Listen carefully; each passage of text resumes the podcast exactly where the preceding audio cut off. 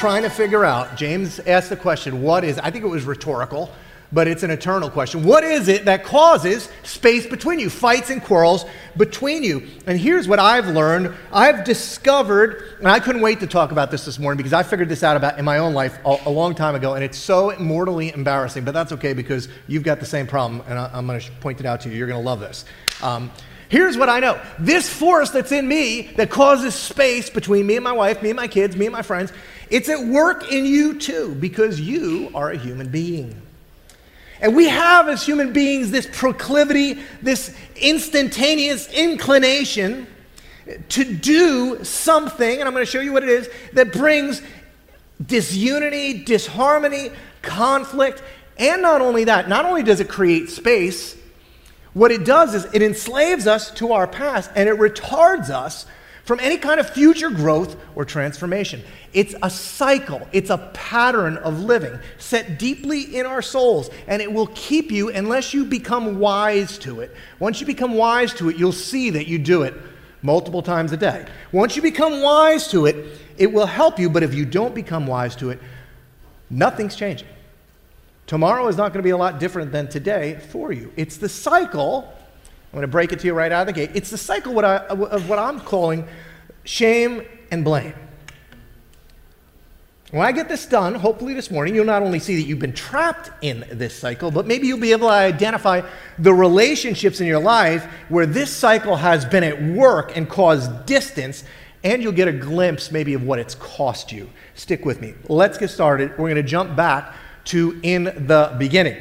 First book in the Bible is a book called Genesis, historically believed to have been authored by Moses about thirty-five hundred years ago, chronicling events that obviously happened much earlier than that.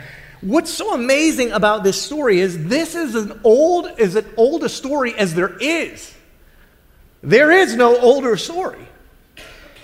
Yet it, it is so contemporary in what it's diagnosing that as I studied it this week, I literally, I'm like, you know, I wonder if anybody's onto this shame-blame cycle. So I Googled it.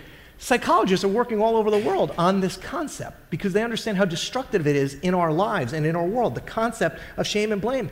Moses wrote about it thirty-five hundred years ago. It's just amazing to, to see what God has given us. So jump, jump in with me. Back into Genesis chapter one. Then God said, let us make mankind in our image, in our likeness. Okay, I just want to pause there for a moment. You got to own this. Whose image, this is not a trick question, this is the participatory moment. Are you ready? ready. Whose image were you made in? God. You were made in whose image? God. That's right. Now, what's interesting is Moses tells us why, and I'm not sure anybody's ever told you this before. So that they may rule over the fish in the sea and the birds in the sky and over the livestock and all the wild animals and over all the creatures that move along the ground. You were created in the image of God, not just to be the image of God, but you needed to be created in the image of God so that you could rule and you could reign. You were created in the image of God long before there was any other rules or laws or regulations given. Long before God gives anything else, you know what he gives us? Responsibility. You were created to live as responsible human beings. He goes on. It says, God blessed them, and he said to them, be fruitful and increase in number, fill the earth and subdue it, rule over the fish of the sea and the birds in the sky and over every living creature that moves on the ground. Now, this is kind of crazy. I mean, think of what God has created here, right? I, if you're a literalist and it was seven days or, or you don't believe it was a literal seven days, any way you want to cut this, what you have is an incredible creation, right? Just, it's unfathomable what God has created. And once he gets done with this, right? Once he gets done, I mean, this is, this is the creation of all creation. I mean, this is just, it's just nuts. What would its value be? You, you couldn't value it. And he takes it and he says, you're in charge of it. Here, I'm giving it. I'm giving it to you. I, I own it still, but it's yours. And I, I want you, to, to, I want you to, to rule it and reign in it. Let me explain something to you. I have a used Kia I won't let my kids drive. God took all of creation and said, here you go, you drive it. Now this is really, if you think about it, just kind of moving forward, it's just a little foretaste of what God would do later with the gospel of Jesus. Think about this with me. Think about the news of who Jesus is. He, he, God has sent his son into the world as a sin offering for the world. God is no longer holding our sins against us, but he is reconciling us to him through the life, death, and resurrection of Jesus. This is the most important news ever given. Think of the value of this news. This is the most life-giving message ever uttered. And what does God say about it? Here you go. It's yours. You're in charge of it. Pretty amazing. So, uh, so we got two elements of the story right out of the gate, right? You got that we're created in the image of God, and we were created in the image of God because we had a purpose for our lives, and the purpose was that we were going to be, be, be responsible for all of creation. In fact, if you want to see how much God desired for us to be part of the ruling and reigning with him, Adam immediately starts doing it. He lives up to the responsibilities that God has given him. Now the Lord God formed out of the ground all the wild animals and all the birds in the sky. He brought them to the man to see what he would name them. And whatever the man called each living creature, that was its name. So the man gave names to all the livestock, the birds in the sky, and all the wild animals.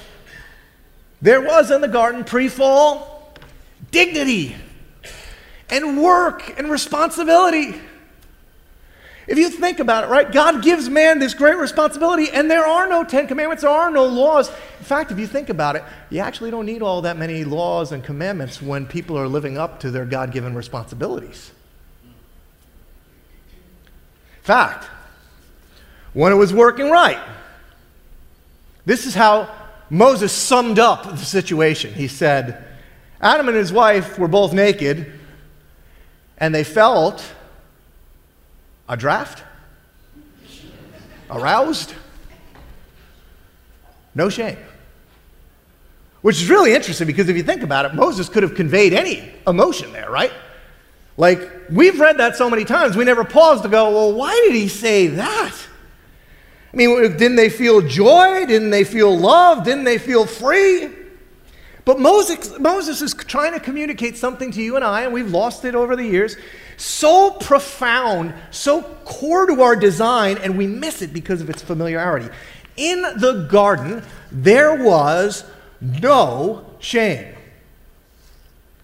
But that's about to change. And you know the story. God lays before man two choices. Actually, he laid before him a lot of choices. Scripture says there was all kinds of trees in the garden. Decisions, past, way to go, because that's what freedom and love require. Why is there two trees? Why is there many trees? Because that's what path, those, why is there many paths? Why, that's what love would require. And so he provides for them lots of things to have for dinner, and he just gives them one plain old instruction. Hey, I've given you all this, and you're ruling and reigning over all. Let me just, you know, I'm your dad, so let me, let me help you out with one thing. You see that tree right there? You can eat all of the, from these, but don't eat of that one. Most of you know the story. Pretty ominous warning, but it's not too long later that they do. And they eat of that tree. And here's what's really interesting. Have you ever thought about this before? Because I hadn't until I started working on this. Do you know what gets introduced into the garden? What, what emotion that had never existed before immediately comes into the garden upon the fall? Is it anger? Is it rage? Is it frustration? Is it disappointment? It's shame. Shame. Now, many of us have fought that emotion in one way or another for years. But this is its birthplace. It's the birthplace of shame. For the first time, God's children start to feel Uh, have a sense of inadequacy, uh, of dishonor, uh, uh, of regret. Now watch what happens. Then the man and his wife heard the sound of the Lord as he was walking in the garden in the cool of the day, and they hid. Because that's what shame does. Shame hides. That's why we run out to the mailbox and get that credit card statement before anybody gets home, right? That's why we make sure we didn't leave that receipt on our dresser, because we do. We, shame hides. You hide from God. You hide from others. You know, it's funny, I've been in, in religious leadership for a long time. There's a pattern that it always holds true. If I'm in deep community with you, and we're in community here at church, and we're in a prayer group together, say, I saw this in, in, in prayer groups over the years, maybe more than any other thing, and all of a sudden, you stop coming, there's almost always a reason you stopped coming, and it's not because you're tired. And when I go, what happened? Well, you know, I, I felt like a hypocrite, so I didn't want to. Well, I, I just couldn't do it because I, we hide. So he goes, uh, he said, I heard you walking in the cool of the gar- uh, in the garden in the cool of the day, and they hid. They hid from the, the Lord God among the trees of the garden. But the Lord God called to the man, where are you? And he answered, I heard you in the garden, and I was afraid because I was naked, so I hid. And so Moses wants you to see a very clear distinction here. Before, there was naked and unashamed. Now there is naked and ashamed. And so the question is, in our shame, and we're only, we only have shame most often when we get caught. In our shame, when we've somehow shirked our responsibilities, we've let someone down, we've done something we shouldn't have done, what do we do? And he said, I just, just listen to the emotion of God in, the, in these words. Who told you, who told you you were naked? And I always read this line, and I hear the, just the breaking of the heart of God over his kids, because they're experiencing something he never meant for them to experience. It's like when you, the first time somebody stole your, your child's innocence. You have a little girl, by the time she was born, oh, you're so beautiful. God loves you so much. Oh, you're so wonderful. You're the prettiest little girl. You sign her up for dance class and the, the tutus and the rehearsals and, oh, you're so beautiful, you're so beautiful. And third grade comes, and she gets on the school bus, and some kid calls her fat. I just hear the voice of the dad going, who, to- who told you you were fat? Who told you you were naked? And just God just flat out asks him, have, have you eaten from the tree that I commanded you not to eat from? Now, this story is familiar. I know that. And so what happens? We're all very familiar with Adam's response. Here's what, how Adam responded. The man said, yes, we did exactly that, God. You gave me responsibility for all of your creation. You gave me this beautiful woman, and you trusted me with her soul. You gave me all of this ownership, and I abdicated, I abdicated all over. You gave me just one decision. You told me what to do. I didn't listen. God, it's my fault, not hers. Eve, I mean, don't even look at her, God. Eve, you get behind me. I'm the man here. I'm going to step up and take responsibility for this. You can see right there, that's the John Henry Eisman version of how this played itself out. Because that's what I would have done if I had been there. I would have stepped up. Right? I read, I read uh, heard one guy this week say several thousand years later, men are still, men still aren't saying what they should say. Most of you know that's not what happened, because if shame was the very first emotion felt post-fall, post-sin, sin is, is kind of a religious word for saying, meaning missing the mark laid out by God. If shame was the first post-fall emotion, blame is the first post-fall relational action, not love. Blame, the first post-fall relational dynamic. They hid, and when they got caught, they blamed. So what did the man actually say? Here's what he said. The woman, that woman, her, Eve, that woman, the woman that you gave me. The one you put here with me. I was fine here by myself, minding my own business. But oh no, God, You had to go get that woman, and you put her with me, and she gave me some fruit. I mean, okay, I ate it, but there are two people to blame here, God. Let's look at the characters involved in the story. There's me, there's that woman that you gave me, and there's you. Who's to blame? I mean, God, it's, it's the woman who gave me the fruit, and you gave me the woman who gave me the fruit. And God, you know how women are. I mean, they can be very convincing. They just nag, nag, nag, nag. I mean, you made them that way, and this is all your responsibility. I ate it, but I, I didn't want to eat it. I, what was I going to do? Welcome to the very beginning of the shame and blame cycle. And I know it really well. Look, I have, I've got, I got a P H D in shame and blame. Have you ever noticed that we have this incredible pattern of blaming others for the conditions of our lives? It's not my fault that things are the way they are. God, it's her fault. It's your fault. I'm the victim here, God. I'm not responsible. So this week, so embarrassing, but it's a story about Joan and I, and we've been laughing about it together. So this week, uh, this just got lived out in my living room, because let me tell you what was happening. So our heat stopped working downstairs. You know, do, do you guys play that game at your house where you see how long you can go without turning the heat on? You know, you just, I'm always hoping for November, you know? And uh, got a little cold, and so, you know, Joan, being the weaker vessel, she decided she was gonna, she was gonna turn the heat on. And so the heat came on upstairs, but it didn't come on downstairs. And so she said to me, the heat's not working downstairs. Now, to myself, I thought, thank God, that's half the bill, right? But she wanted the heat to work uh, in both zones. So she, uh, she kept nagging me about for, for uh, our friend who's a plumber's phone number. So finally, I mean, you know how women are. I, uh, I'm joking here. I gave, I gave her the number, and she texted the plumber, right? Um, I mean, I probably should have done that, but you saw what Tim, Tim couldn't even carry a stool, so Joan, Joan, called the, Joan called the plumber. And so uh, the plumber didn't answer, so she said, could you please reach out to him? So I did, and I got my friend that's the plumber on the phone, and he said, well, he goes, you know, how long has it been like this? And I said, well, a few weeks, and he's like, well, why didn't you call earlier? And I'm like, well, you know, I blah, blah, blah. And, So then he goes, okay, well, my daughter's got a soccer game, but I guess since it's freezing and you have no heat, I'll come over and miss her soccer game.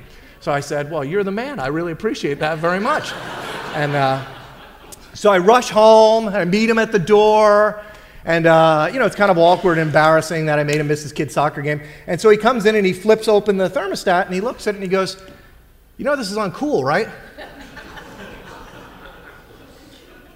Now I have to tell you, that's very emasculating as a man when something like that happens.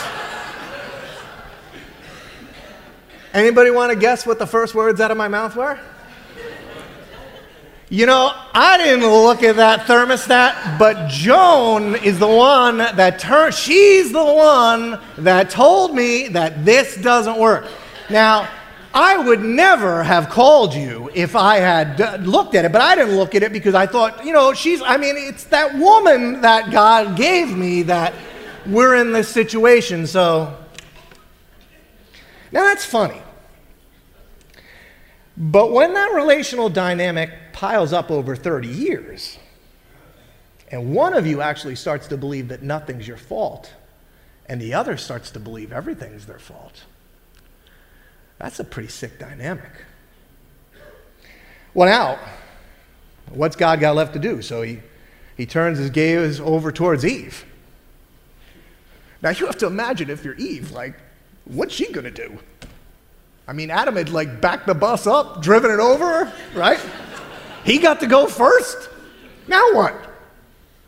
And so, so here's, here's what happened at Genesis three thirteen. God, I'm going to step up and do what the man should have done. I listened to the wrong voice. I made a wrong choice. Do with me as you will, God. This is my mess.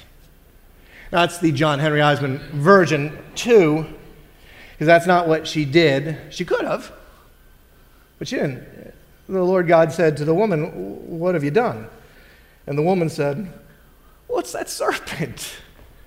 It's the serpent, God. The serpent, he tricked me. I mean, God, have you ever had a snake talk to you? I mean, you know, you know how serpents are. They're slimy and they're, you know, I mean, what was I going to do? Plus, God, you put the serpent here. It's not really my fault. Shame, blame, shame, blame. It's not incidental that the first consequence of the fall is an abdication of personal responsibility for any of our actions. First thing we do, created to reign and rule, created for responsibility, post-fall, it's not my fault. The Bible is a book of Proverbs. It's oftentimes referred to as the book of wisdom. How's this for some wisdom? Ancient, Proverbs nineteen, we're ruined by our own stupidity, though we blame the Lord. And so now I'm really mortified in front of the plumber, feeling like a fool. And so I'm trying to figure out what I can do to shift this blame. I mean, he's missing his daughter's soccer game. So in my mind, my thought is, you know what? I have to make sure he knows that this wasn't my fault. What I'm going to do is I'm going to call Joan in front of the plumber so he really knows it wasn't my fault. So I get the phone out, call Joan up. Uh, hey, Joan, plumber's here, missing his kid's soccer game. Uh, you know, remember how you told me that the, the heat wasn't working downstairs and that you had checked it? Yeah, he opened it up and it's on cool. You know what Joan said? Caroline must have done that. I knew I, I would never have done that, but I wouldn't have known to check because Caroline probably thought it worked the air conditioning, and so she probably put it on cool. But how would I know that she put it on cool? It's not my fault. Caroline probably did it. When she gets home, oh my gosh, is she going to get it? It's complete, it's mortifyingly, completely true. Right?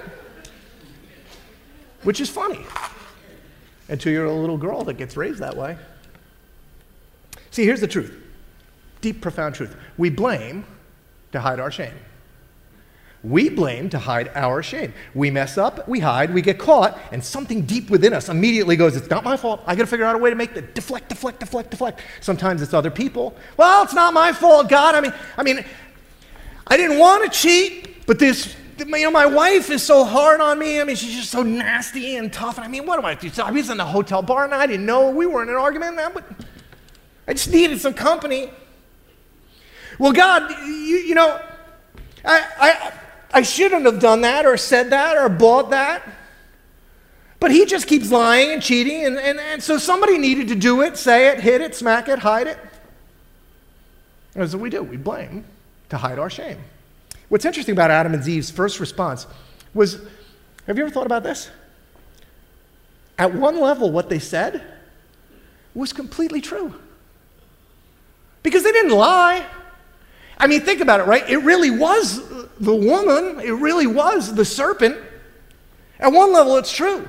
And for so many of us, I mean, I know for some of you this morning, the message you're in really isn't all your fault. There are people to blame.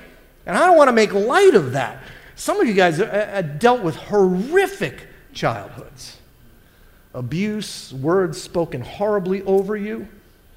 Some of you this morning are just in absolute peril because you've been abandoned, you've been cheated on, you've been betrayed, you've been lied to, you've been taken advantage of.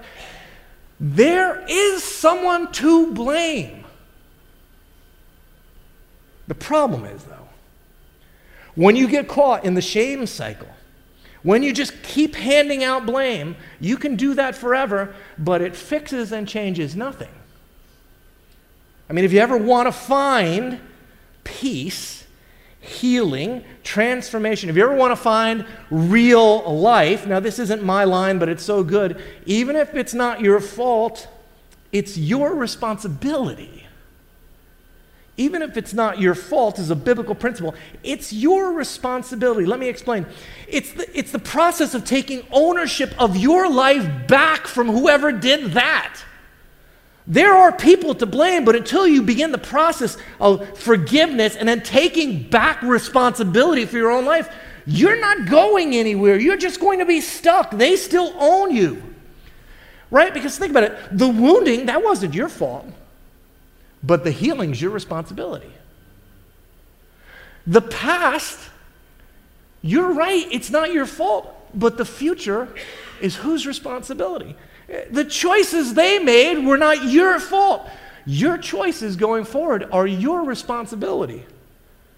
And so you can't just let those who were to blame, who were at fault, hold on to your life by relinquishing your power to change and be free. You see this pretty clearly in just the next generation. Adam and Eve have two sons, Cain and Abel. Only one generation for this blame-shame cycle to lead to murder. In the course of time, Cain brought some of the fruits of the soil as an offering to the Lord, and Abel brought an offering, fat portions from some of the firstborn of his flock. The Lord looked with favor on Abel and his offering, but on Cain and his offering he did not look with favor. So Cain was very angry, and his face was downcast. Why? Well, backstory is that God had already instituted a pattern of sacrifice into the garden. He had shown it to Adam and Eve, who had must have communicated it. It was going to be a symbolic sacrifice of an animal, that through the shedding of blood, forgiveness would come, covering, uh, covering man's sin, man's shame. What God is trying to do, what God did in the garden in covering the shame of Adam and, and Eve, an animal was sacrificed, blood was spilled, and God is establishing a pattern of sacrifice that's going to, to lead right to the atoning sacrificial work of Jesus. That was the plan. That was the instruction. But Cain, like his parents, didn't follow it. And so the Lord says to Cain, why are you angry? Why is your face downcast? See, Cain, if you do what's right, you're... won't you be accepted? But if you do not do what is right, this is interesting because it doesn't say you won't be accepted. But if you don't do what's right, sin is crouching at your door. This is kind of scary stuff. Sin is crouching at your door. Its desire is to have you. But who must rule over it? You. But you must rule over it. You have some responsibility here, Cain. At the end of the day, you had choices. You made them, and you're mad at me. You want to blame your brother. If you let that pattern take hold in your life, Cain, this shame, blame pattern, it's not my fault. You have to take responsibility, Cain. You can't, sin is crouching at your door. You've got to rule over it. You've got to step up. Now, I want you to know, I really find some peace in the concept Of, of let go and let God. I, I do. Sometimes, you know, I like to control everything. Sometimes I just need to let go and let God. But I think as Christians, sometimes we just use that to cloak our lack of desire to take responsibility for stuff. God created you and I, and He gave us responsibilities in this world, at our jobs, with our wives and husbands and kids. We've been given responsibility not over creation, but over His gospel. But we keep handing all of it back to God and going, well, here you go, God. God keeps saying, no, no, here you go. Oh, no, no, here you go, God. We play hot potato with this. What happens when you get caught in the shame-blame cycle is you never take responsibility for any of your stuff. And here's the deal. You can't change what you don't own. The shame and blame cycle just ensures one thing. You're not going to fix what got you into the, me- into the mess because you're never even going to take responsibility for it. You can't blame your way into change. The shame and blame cycle doesn't permit you to take control over everything. It doesn't permit you to fix anything. It just ensures you're going to carry the same issue until tomorrow. One writer said it this way, the shame and blame cycle, it just sets you up for a repeat performance. I know it may not be your fault, but it is your responsibility. And what would happen in your life, in your marriage, in your home, if you stopped for once and just said, God, you're right. I got to stop blaming. I got to look for my role in this. I've got to understand what needs to be learned from this. I've got to reclaim my God-given responsibilities for my life and my family and my future and my town. This isn't just an Old Testament story. Jesus tells the same story. Why? Because He knows what this shame-blame cycle will do to His followers. He tells, Jesus at one point tells the story of a master. And the master was going away on a trip, and he left three of his servants in charge of all of his wealth.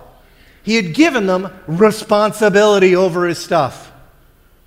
They should have stepped up, and in fact, two of them did. Some of you know the story. The master comes home. The first servant who was given responsibility over five talents, well, he comes back to the master, and he hands him ten. And the second servant who was given responsibility over two talents, he comes back to the master and he gives him four. But the servant who too had responsibility, he was given one and he returns one. And what he says sounds very eerily familiar. I don't know if you've ever caught it before, but listen to this. The man who received one bag of gold came. Master, he said, I knew you were a hard man, harvesting where you've not sown and gathering where you haven't scattered seed. So I, I was afraid and I hid your gold in the ground. See, here's what belongs to you, because it's not my fault, Master. It's yours. You're a mean guy, man. Like, I got afraid, and so I hid. I, I know I was given something, and I did nothing with it, but it's not my fault. I think one of the reasons Jesus tells this story is because he knows that so many of his followers that he would entrust with endless possibilities for their lives, for the world, for the message of the gospel, given the ability to reflect who he is to people, would never take ownership of it. The other servants let us know the incredible potential that was available during the master's absence. But the man who buried his talent, he couldn't see what he squandered. Because when you abdicate responsibility, when you blame others all your life, you just simply become powerless to change it. Growing that talent was completely the servant's responsibility, but he was sure it was the master's fault. Let me conclude with this. We were created in the image of God and given responsibility. And the shame, blame has resulted in an abdication of any personal responsibility and massive relational breakdown as we just shift blame over and over and over. This week, when it comes to this cycle, can I ask you to just try something a little bit different? Here's why. One more time, participatory. Whose image were you made in? Let me tell you something about him. Because if there's anything that God could ha- have abdicated responsibility for, it'd be us. He didn't make this mess. I mean, think about the relational dynamic af- afoot. As soon as Adam and Eve commit what would become the, had to be the biggest sin of all time, in a sense, it started the ball rolling. It's the most horribly relational action ever. What does God do? He doesn't back out. He doubles down. He comes for them. He doesn't break relationship. He enters and seeks it. He moves forward. I mean, the truth is, the mess all around us, we are to blame. We were given huge treasures and blessings. The master left behind work uh, for us to do. But we've made so many bad choices over and over, and we've taken responsibility for so few. God, the one in whose image you were made, God could, could have just thrown his hands up in the air and given up. He could have walked away. He could have said, I'm starting over. He could have just said, you know what? You broke it. You bought it. God doesn't do that. Whose image were you made in? He doesn't do that.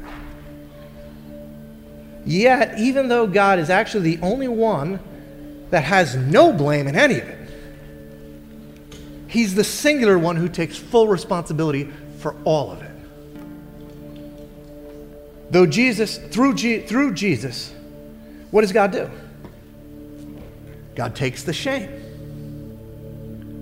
The shame due us and puts it on the, s- the shoulders of his son on a cross.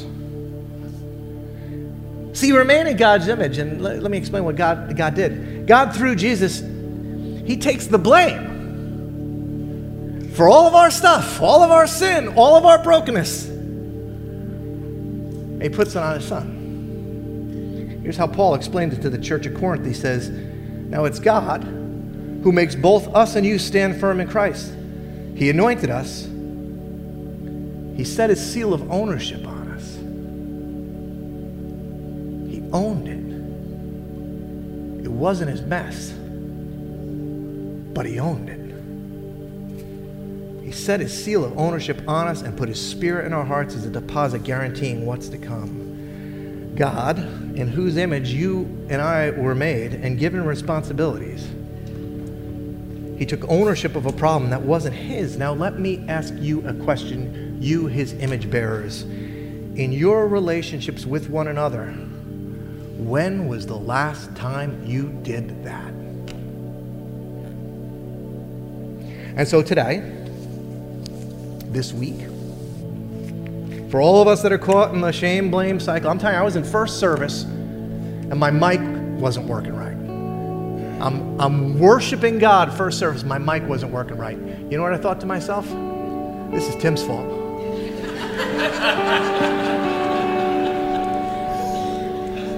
I'm about to give you this message. I could have showed up early and done a sound check, couldn't I have, Tim? But no, it's this worship leader you gave me. Listen, this week, just stick with me. I, I know that some of you have had horrible things done to you. I know, and you are in a mess, and you're scared, and you're not who you wanted to be, and you're not where you wanted to be. And it might not be your fault, but it's still your responsibility. For some of you, you have made your life's work to avoid shame at all costs. God didn't. And maybe, just maybe, if you just stopped the shame, blame cycle for a moment, if you just got off at the shame part for a moment, you might learn something. And you might not keep doing it. There might be transformation and healing there. And finally, on the blame side,